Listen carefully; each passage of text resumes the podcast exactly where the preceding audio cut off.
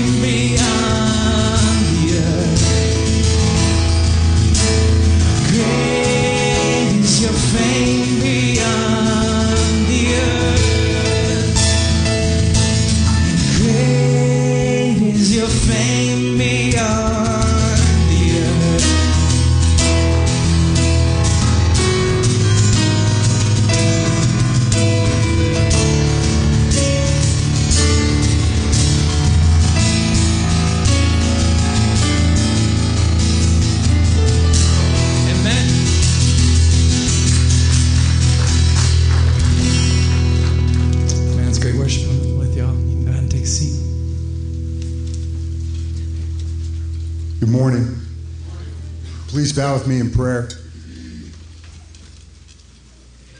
Heavenly Father, you are the famous one, the amazing one. And Lord, we come to you with all the burdens of this world, and we are broken, and we have failed, and we are not worthy of you. Lord, we know that we've fallen short of your glory, and yet you're here with us. Jesus, you came to us and you died for us, and you thought of each one of us on the cross.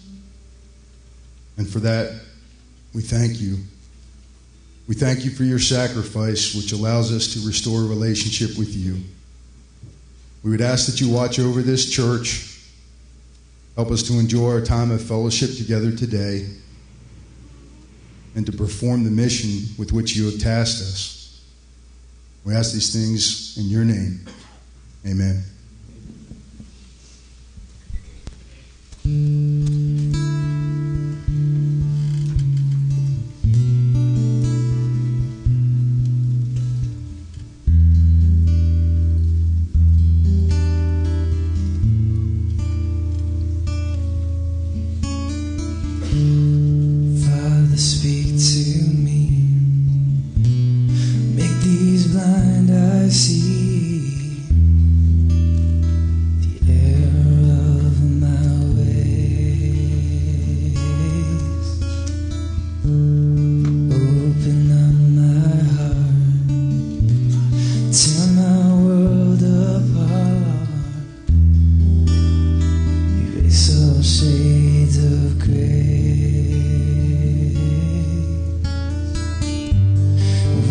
start to stray, start to slip away, wrap your love.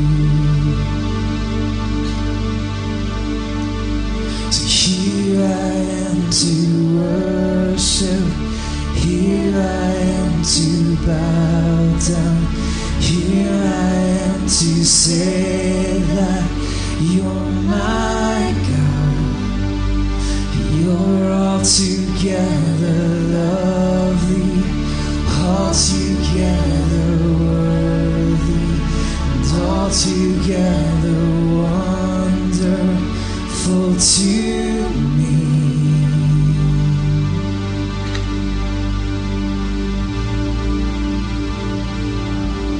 King of all days, oh so high.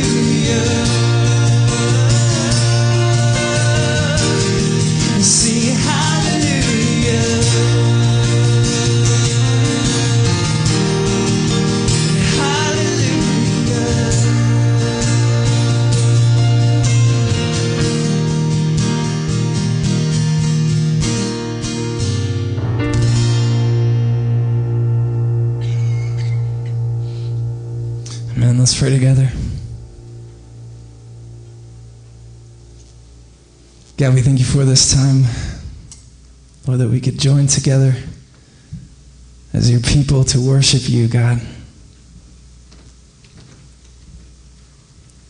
Lord, we pray that you will, God, reveal more of yourself to us, God. Help us to understand more of who you are, God, and to take hold of your, your beauty and your justice, God. Lord, I pray that uh, you will help us to take this time to, to hear your word, God. We pray that you will fill us with it, with your truth, so that we can pour, be poured out for others. That's your name we pray. Amen.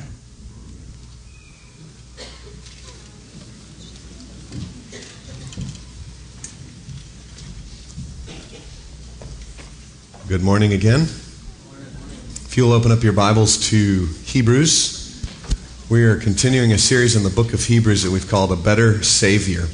If you don't have a Bible, we have some under the chairs, and you can use one of those, and we're on page 1002 in those Bibles. As we've looked at this idea of Jesus being a better Savior, what we've seen in Hebrews is we've got a guy that's basically interpreting the whole Old Testament for us as he writes Hebrews to us. He's taking all these great things and all these great truths that we've seen in the Old Testament and taking them and showing them how they point to Jesus and how these are great things, but they have a fuller and greater fulfillment in Jesus himself. We saw last week Moses and that Jesus is a better Moses. And just as Moses brought God's people and formed God's people and, and built a house for God and brought them out of slavery and adopted them as sons, we see that Jesus gives us a better ex- exodus, a better deliverance, and he brings us out of our slavery to sin and death. This week, what we're going to look at is that Jesus provides for us a better rest. We'll call this a better rest this week.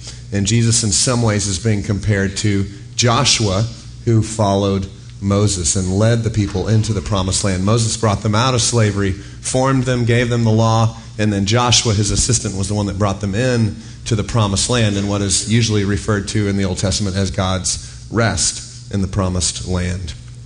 So read with me, if you will. Uh, we'll start in chapter 4, verse 1. and you're still praying for my voice, right? Still praying? Okay, good. Just checking. All right. Therefore, while the promise of entering his rest still stands, let us fear, lest any of you should seem to have failed to reach it. For good news came to us just as to them, but the message they heard did not benefit them, because they were not united by faith with those who listened. For we who have believed enter that rest. As he has said, As I swore in my wrath, they shall not enter my rest. Although his works were finished from the foundation of the world. For he has somewhere spoken of the seventh day in this way, and God rested on the seventh day from all his works. And again in this passage, he said, They shall not enter my rest. Since therefore it remains for some to enter it, and those who formerly received the good news failed to enter because of disobedience, again he appoints a certain day, calling it today, saying through David so long afterward in the words already quoted Today, if you hear his voice, do not harden your hearts.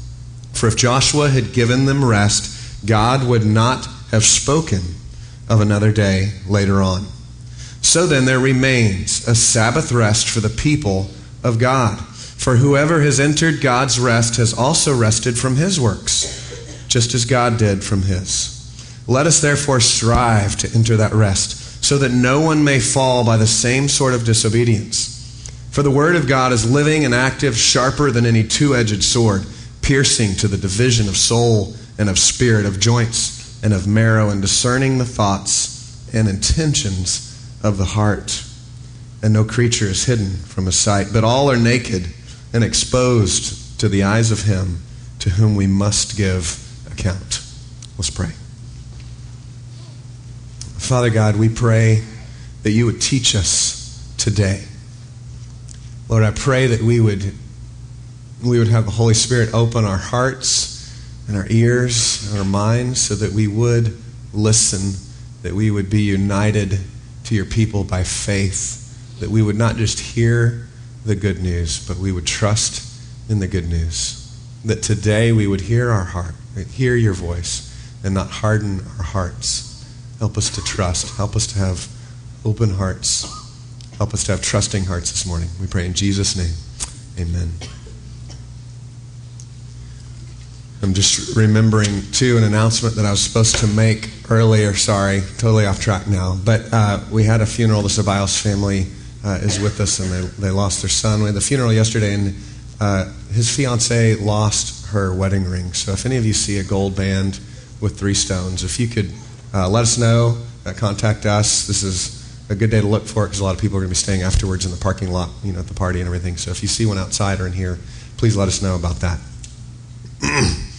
Um, but back to back to Hebrews, I wanted to share with you just an experience that, that I'd had of of needing rest. Um, probably a lot of you have had experiences like this. You've needed rest. You've been in in these times when you've been really uh, burdened, really worn out, really tired.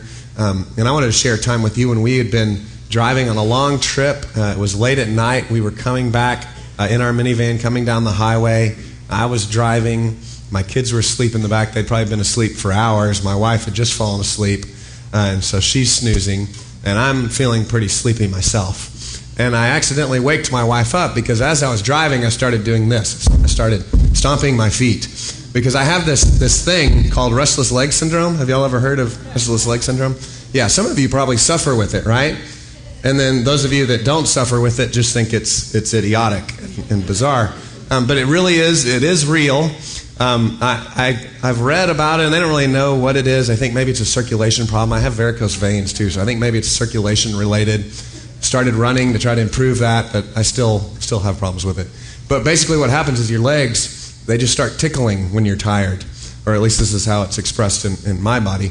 But when I get sleepy, when I'm tired, especially on long road trips, I guess just sitting still, and you know I'm not getting good circulation there.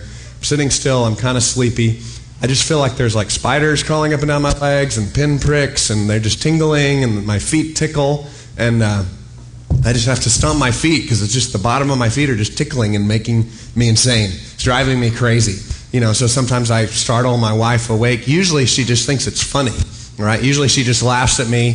She'll hear me doing it, and she'll just kind of start doing it herself to kind of make fun of me. Thinks I'm like a you know a counting horse or something.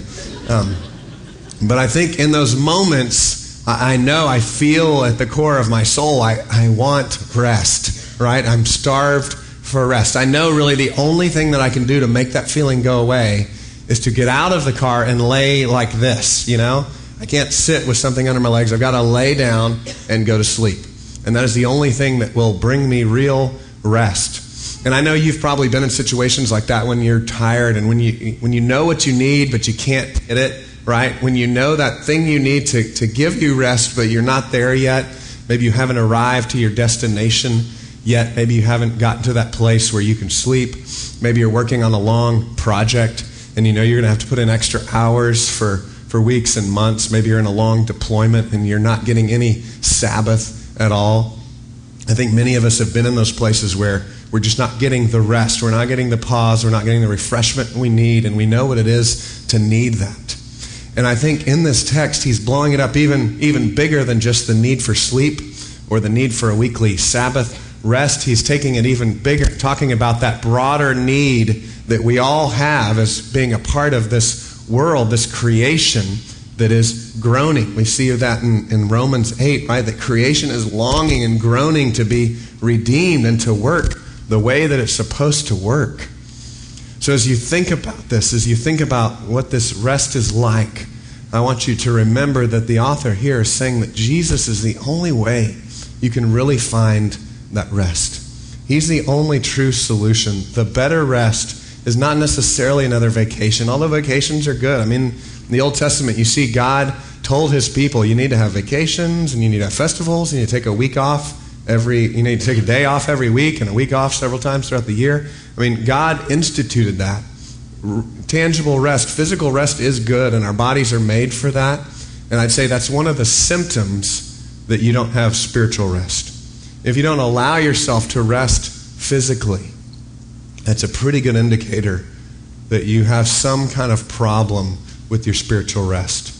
Now, understandably, sometimes, as the Old Testament says, the ox is in the ditch and you just got to get it out, right? But if you prolong and prolong and prolong and continue to tell yourself that you're too important to rest, or you've got to keep the world spinning, you can't trust God to do that, so you can't, you can't take a break, that there's something spiritually disconnected there. And you need to enter into the true rest so that you can enjoy physical rest as well.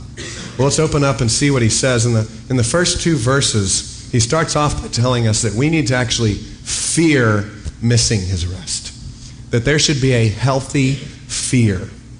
Now, a lot of evangelical churches, and we, we tend to be kind of like this, right? As a church, a church that's a friendly, welcoming place, a, a church that tries not to be um, kind of the old school, hardcore fundamentalist that's, that's always, you know, being tough and angry and scaring people.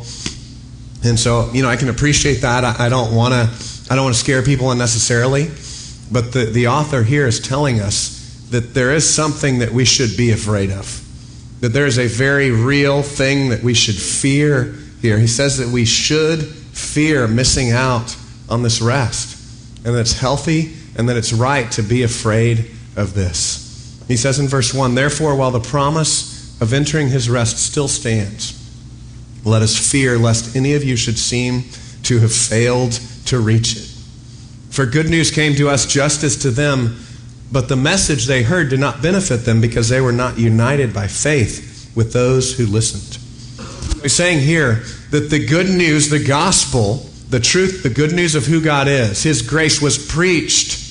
It was preached to them just like it was preached to us. And this is an important thing to understand, right? Because people often look at the Old Testament and they see the rules and they see the laws and they think, sometimes people mistakenly say, well, God saved people by works in the Old Testament or by the laws or by all these intricate, you know, things that he told people to follow.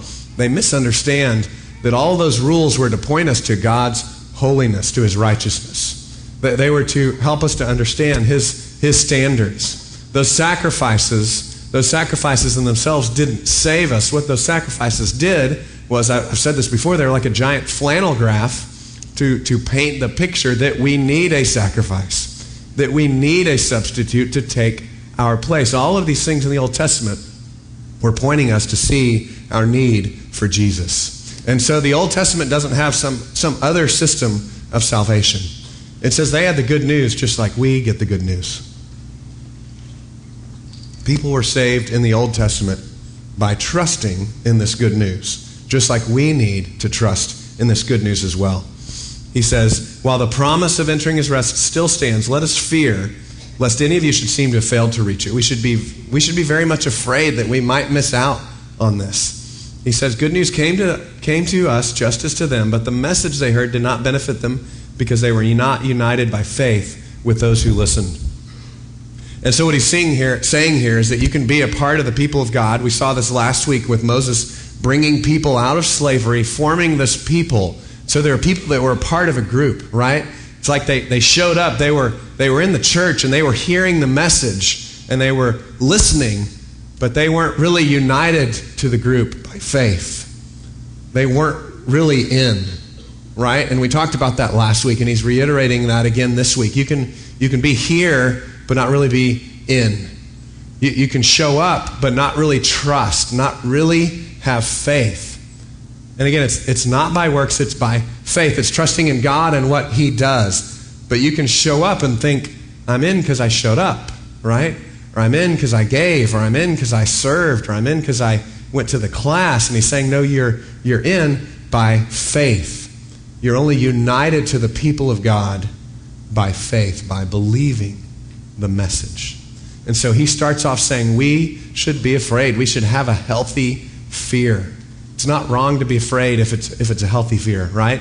If it's something really bad that can kill you, that's one of the basics of being a parent, right? You don't want to terrify your kids, but you want to teach them to be afraid of the stuff that can kill them, right? I have a, have a picture here of someone crossing the street. And uh, one of my favorite preachers is a guy named Matt Chandler in Dallas, Texas. And he talks about, of course, you want to teach your kids to be afraid of crossing the street, and that's a healthy fear. You want to teach them when they're real little to go with you, when they're older to look both ways. You want them to have this fear of getting crushed, getting run over in the street. That's a healthy fear, right? Now he says it's taken too far if your child is is laying asleep at night saying, The road is outside, it's right outside my window, you know, and, and they're freaking out about it all the time. That would be taking it too far. That would be an unhealthy fear of the street. But he's saying you want them to have that healthy fear. And that's the same thing the author is trying to communicate to us. That you should have an informed, healthy fear of missing out on entering in to God's rest, of really being united to his people by faith, by trusting in him and, and who he is and what he's, he's done for us. So the first thing he wants us to know is that we should, we should have that healthy fear. In, in 2 Corinthians 13 5, Paul says it this way He says, Examine yourselves test yourselves to see whether or not you're in the faith, whether or not Christ Jesus is really in you. That's an okay thing to question. It's an okay thing to ask. We all may know people who have this kind of ongoing, compulsive fear and doubt whether God can really save them, whether God can really forgive them.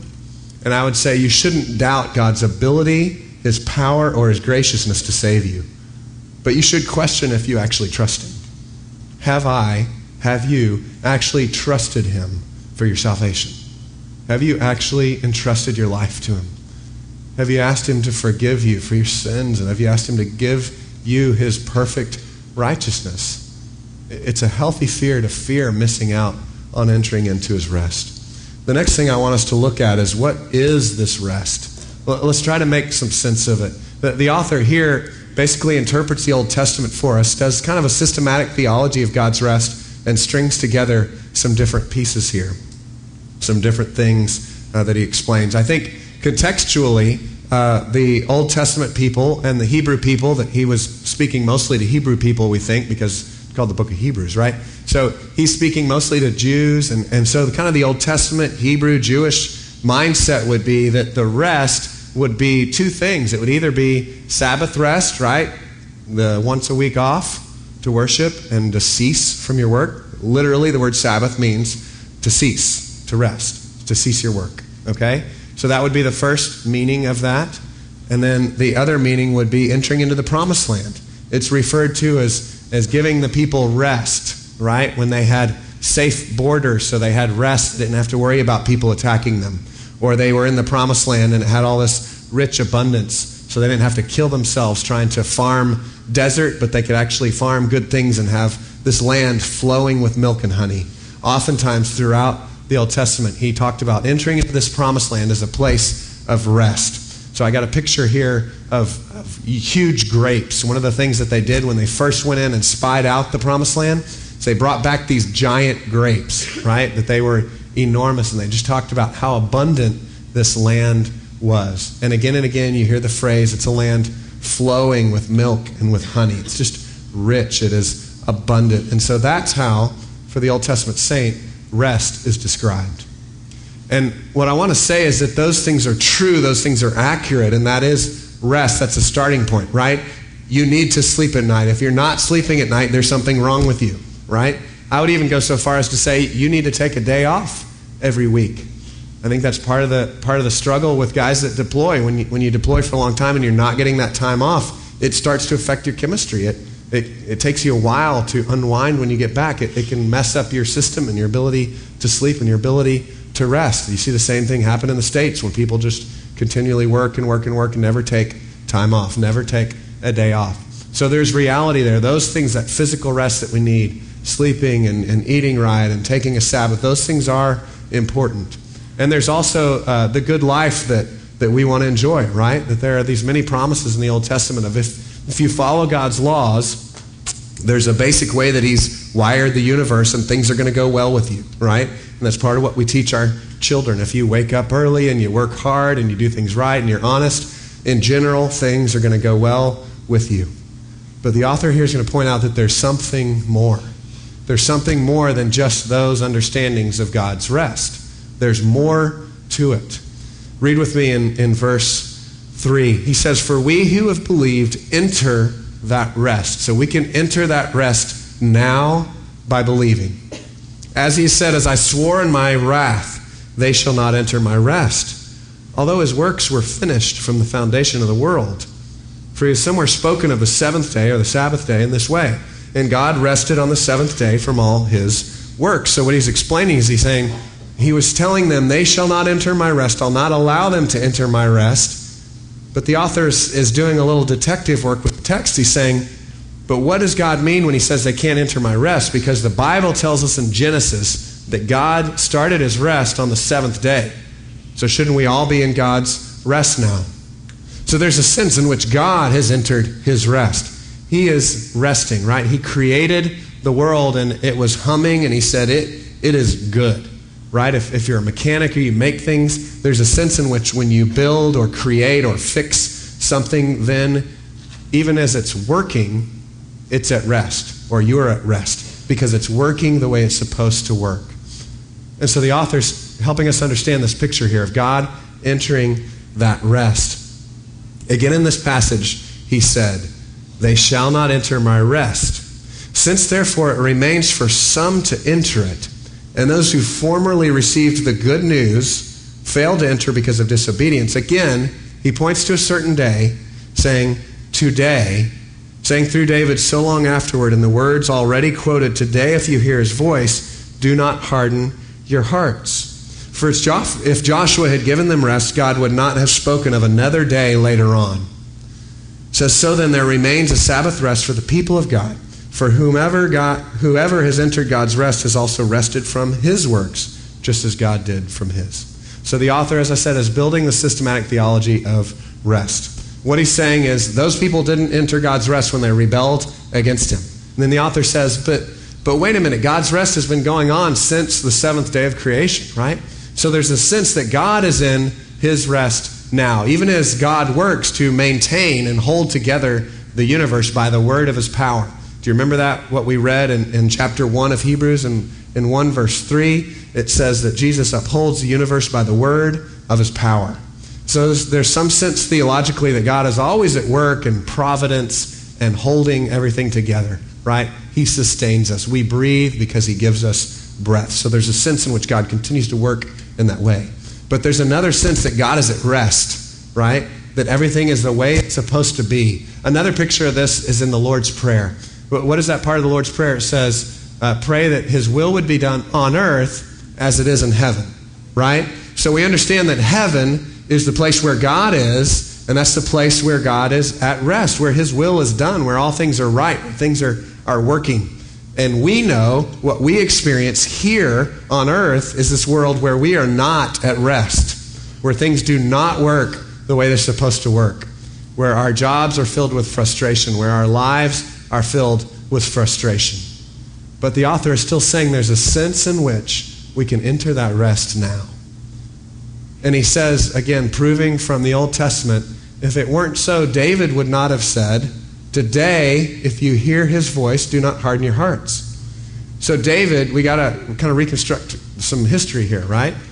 So, thousands of years ago, the Old Testament people are brought out of slavery, uh, out of Egypt with Moses, and then Joshua tries to bring them into the promised land.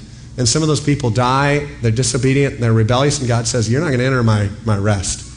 Well, David, hundreds of years later, King David comes many years later, and he writes this psalm. And as a prophet, he's teaching his people with this psalm for the worship of God. In Psalm 95, he's saying, Today, do not harden your hearts the way they did back then in the rebellion. So, what he's saying is that that promise still stands. And the author of Hebrews, who writes hundreds of years later after David in the first century, writing to those first century Christians, says, Today, if you hear God's voice, do not harden your hearts. The promise of rest still stands. And I'm saying now, and we're hearing the text speak to us again today, saying, Today, if you hear his voice, do not harden your hearts. It, we can't push this off as, as ancient history. As we said before, there should be a healthy fear that, that we should listen to his voice if he's speaking to us. We can't harden our hearts anymore, but we can enter his rest now, this perfect rest where things work as they should. Somehow we can enter into this relationship with him even now. Let's read verse 8 and 9 again. For if Joshua had given them rest, God would not have spoken of another day later on. So God spoke again later on through David. Later on, so then there remains a Sabbath rest for the people of God. For whoever has entered God's rest has also rested from his works, just as God did from his. This is uh, pointing to this, this doctrine that we call justification by faith. You see, what happens is, is many of us, we try to work to justify ourselves, to make ourselves right. We try to cover ourselves with our hobbies or with our jobs or with our relationships, and, and we struggle and we strive and we work, and we're not really resting in God and who He is and what He has done and what He's created and what He says is good. But we, like Adam and Eve, have rebelled and said we'd rather do life on our own. We'd rather do it our way. We want to be our own gods. We want to be our own saviors. And so, in that reality, we're not entering into his rest. But the New Testament promises, Hebrews promises, Jesus promises that today, if you trust in him, you can enter that rest right now. Now, we know there's a sense in which we're still frustrated and the world is still broken. And we still have pain, but there's a sense and a way in which we can move through that pain and through that brokenness at rest. So that even, even while we work, even as we go through difficult times, even as we are in pain, we can still be at rest. We can still have a sense of joy that all things are right with God, and we look forward to this day when all things will be complete. Ephesians 2 8 through 10 describes this working together, of, of this theology that we rest from our works, but we still work, right? Because we're not supposed to just quit. When we talk about entering God's rest, we don't mean the eternal hammock, right? I mean, having a hammock is good, but you should limit hammock time to nighttime and Sundays, right? You can't be in the hammock every day. You, you've got work to do. So it's good, to, it's good to have the hammock, it's good to go to the hammock, but you still got to work. And so, how do we how do we work that out? How do we enter God's rest now, knowing that we're not in heaven yet? In Ephesians two eight through ten, it says, "For by grace you've been saved through faith, and this is not your own doing. You have to know that it's not something that you have done. It is the gift of God. It's something that God gives to you freely, not a result of works, so that no one may boast." You see, if we did it ourselves, we could boast in ourselves, but God does it. And and we find the most joy when we boast in Him, when we find Him to be our glory, when we find Him to be our answer. And that's the way we were designed to work, dependent on Him. We work best that way. It's not because God is arbitrary or God is holding out on us, it's because God is actually good. And if God is all good, then of course we want to be connected to Him. We want to be in Him. We want to live in dependence on Him. It's the gift of God, not a result of works, so no one can boast. For we are His workmanship, created in Christ Jesus for good works, which God prepared beforehand that we should walk in them. So we rest from our works. We're, we're justified by Him. We're saved by Him, by His gift, by His grace. And as we know that, as we rest in that truth, then we're able to work from a different motivation. We're able to work from a motivation of enjoying the work that God has given us to do, feeling His pleasure in whatever calling He puts on you. You're not doing the work to earn anyone's approval. You're not doing the work to live up to some expectations of, of some leader or parent in your life. You're not doing the work to please some other person. You're doing the work because God has given you the work to do. Because He's already pleased and satisfied with you through Jesus Christ and the gospel by giving you life. And so you do the work from a completely different motivation. You're able to rest from your own works and do the work that God puts before you. How do you work this out in real life? What, what does this look like in our daily life? I think a really key verse is one that's been very important to me is Philippians 4, 6 through 7, that talks about anxiousness and anxiety. It says, Don't be anxious about anything and what that means is uh, not necessarily don't ever begin to worry, because you can't help beginning to worry, right? In the Greek, the present tense always has an ongoing aspect. So any present tense verse, verb you ever read in the New Testament, always think of it in, in your mind as in an ongoing way. It always means this ongoing way. And so it's saying don't continue to be anxious about anything. Don't remain in that anxiousness. But it says but in everything by prayer and petition with thanksgiving present your requests to God. It says, in the peace of God, which transcends all understanding, doesn't make sense. It transcends all understanding, will guard your hearts and your minds in Christ Jesus. So, as you begin to worry, as you begin to be anxious, as you begin to feel like I've got to work to solve this, it's saying then talk to God. This is a call to prayer. This is a call to praying without ceasing, right? Constant prayer, constant communication with God, constantly calling on Him, making petitions, that's requests, asking Him for things, calling on Him, connecting with Him, calling out to Him throughout the day. And it says in a super rational way, in a way that transcends all understanding, He'll guard your hearts, He'll guard your minds in Christ Jesus. You'll be able to enter His rest now. It's a paradox. The world is still broken. You will still get sick and die. You will still struggle. You will still go through pain. You will still have difficult things in your life. But there's a sense in which we can enter God's rest even now. Philippians 4:13 he continues the thought there in chapter 4 of Philippians. He says, "I can do all things through him who gives me strength." I've joked with y'all before that I used to have a t-shirt when I first became a Christian in high school that had like all these athletic symbols on it. So the idea was like I can run the 40-yard dash because of Jesus, right? Or or I can pole vault because of Jesus. And I don't think that's what Paul had in mind when he first wrote this verse. When you read the verse, he's really talking in this section about contentment with both having, having much, having wealth, having good things, and having nothing. And he says, God has taught me the secret of contentment, and the secret of contentment is Jesus. That's the way you're able to rest from your works. So, in those moments when you feel like you are something big and you've done great work, you're able to rest from your work in Jesus.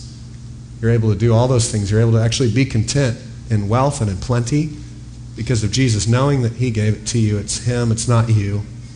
And He says also in want, when you, when you don't have enough, when you're hungry, when you're hurting, you can still rest from your work, not thinking, I've just, I've just got to work harder to fix all this. No, trusting Him.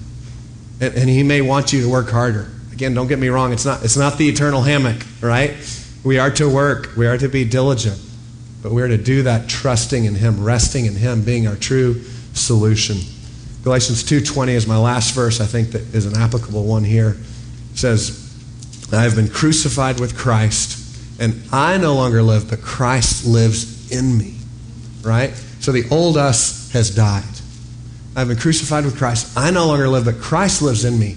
And the life I live in the body, right? Because we're not there yet. We're not in heaven. It's not all perfect yet. The life I live in this body now, this broken body, the sick body, I live by faith in the Son of God who loved me and gave himself for me. That's what it means to enter God's rest now, is to trust in Him. But yeah, I'm still in this body. Talked about as Paul said. Paul said, I'd, I'd rather be dead and be perfected and be in heaven and everything be right, but we remain here in this body to do the work that God created us to do. Going back to Ephesians, God has given us work to do. He has you here for a purpose. You are not purposeless. When you look around at all the messages of the world, when you watch TV commercials and you realize, well, I don't have what that commercial says I need, right? Or when you hear things on the radio, I don't have what that song says that I need, you can begin to feel as if you are without purpose. But when you recognize that Jesus has given you life, eternal life, and then He's given you work to do, He's given you purpose to make an impact for you, for Him in this world, then you have a purpose. Then you have a reason to remain in this body, doing the works that He's created for you to do. The last thing I want us to look at is the struggle of rest. We have a struggle for rest. In verse 11, it says, Let us therefore strive to enter that rest, right? Strive, make every effort, uh, get your stuff together. Again, don't be passive. Entering God's rest is not passive, it's not just letting go and letting God in this kind of abstract, I just sit back and do nothing way. It's letting go and, and letting God take over in a very active way. You have to struggle, you have to strive, you have to pursue Him. Let us strive to enter that rest so that no one may fall by the same sort of disobedience that they fell under, right? Going back to Psalm 95, going back to the Exodus, these people that rebelled, they saw God take care of them, and then they said, But this isn't good enough. We're struggling, God. Today we don't have the food we want. Today we don't have the shelter we want, so we don't trust you anymore. And today, If you hear his voice, don't harden your hearts. Don't fall in the same way that they fell. If you don't have the food that you want and the shelter that you want and the, the amenities of life that you want today, don't make up in your mind that that means God's not trustworthy. You can trust him. He may be taking you through a difficult time right now. He may ta- be taking you through a desert, through a wilderness. But you can still trust him. Strive to enter that rest. And it says in verse 12 For the word of God is living and active, sharper than any two edged sword, piercing to the division of soul and of spirit, of joints and marrow, and discerning the thoughts and intentions of the heart. This is one of the scariest verses right now. It says, The word of God discerns the thoughts and intentions of our hearts. No creature is hidden from the sight, but all are naked and exposed to the eyes of him to whom we must give account. I enjoyed listening to a sermon by Tim Keller about this section recently. And it was interesting. He said about these verses how horribly threatening they are. Any of you have ever uh, memorized these verses before? I, I memorized these uh, when I was a young Christian, and we go to them as a just kind of a verse. Usually we kind of take out of context, not in a bad way necessarily, but just kind of take it as the word is powerful, right? We need the word. It's important. It's powerful. It's kind of exciting, but really in context, it's, it's pretty scary, right? It's kind of it's kind of horrifying. It's kind of threatening. Keller says the rest of this passage is about peace and rest, right, and relaxing and entering into this paradise where God is. But this part is about cutting and, and penetrating and laying us bare, exposing us, revealing our intentions and our thoughts, kind of reading our minds. And, and I don't know about you, but that's, that's threatening. That's, that's pretty scary. And, and Keller says that, that what this is telling us about the gospel is that this is an ordeal that, that you're going to have to go through if you're really going to enter God's rest that you're going to have to go through this place of having your very thoughts and intentions revealed. Keller says you'll never get into deep rest unless you come to grips with the experience of spiritual nakedness. Knowing that you have nothing to cover up with. Knowing that, that all the stuff that we do and that we scurry around trying to fix what's wrong and trying to cover our shame and trying to get ourselves to the place that we think we need to be, none of those things are enough to really cover us. None of those things are enough to really protect us and make us right. And we have to allow the word to, to strip us bare. But even, even more scary is in this text, there's this word exposed. It says it leaves us naked and exposed. And this word exposed is, is literally the word in Greek uh, trachelidzo, which, if you have any medical back, background, you probably know trachea, that's, that's throat or neck, right? And, and what this word specifically means, it just says exposed in the English, which is fair enough, but literally it's talking about exposing the neck of a victim uh, before executing it. That, that's what the word means. Or you could think about uh, a sacrifice, right? I have a picture here of a lamb about to be sacrificed. Um, so a bull, a bull's neck would be pulled back, or a ram's neck would be pulled back and exposed before uh, it was killed and sacrificed. And this verse is saying that that's what God's word does to us. God's word uh, cuts to our hearts and our intentions. This, this picture upset the first service too. Um, you see these weird looks on people's faces. But, but that's what God's word would, should do. It, it should make us feel exposed. And even this sense of judgment. It says, All are naked and exposed, and the neck pulled back to the eyes of him to whom we must give account. Again, this idea that we must fear, that it's not right for us to never be afraid. We should fear what's proper to be afraid. Jesus says, Fear those that can, fear the one that can kill the soul. Don't worry about the ones that can cure, kill your body, right? We should be afraid. We should have a healthy fear. We should uh, be scared of this judgment. But, but the beautiful thing of the gospel and the beautiful thing that Hebrews again and again paints for us is that Jesus is that sacrifice. He is the one that exposed his neck for us. He is the one that was stripped for us. He is the one that took death in our place. So, so we must go through this experience of feeling utterly naked and feeling like nothing that we can do is enough. And once we've gone through that, then we can see how, how glorious is the sacrifice of Jesus. How awesome is a God that would give himself for us. But Once you've realized that nothing you do can cut it, then that puts you in the place of needing a Savior, of understanding the reality of your need for a Savior, and appreciating and loving the Savior that gave Himself for you. I want to close just by making a little observation about uh, Joshua. I've said this to you guys before, I think, in other sermons, but you know that Joshua and Jesus are the same name, right? Does everybody understand that? Uh, in the Old Testament, uh, it's Hebrew, it's like Yeshua, and we translate that Joshua in English, right? And then in the New Testament, in the first century, they lived in the Greek world, right? So a little Hebrew boy named Yeshua uh, in Greek, everybody would call him Jesus, okay?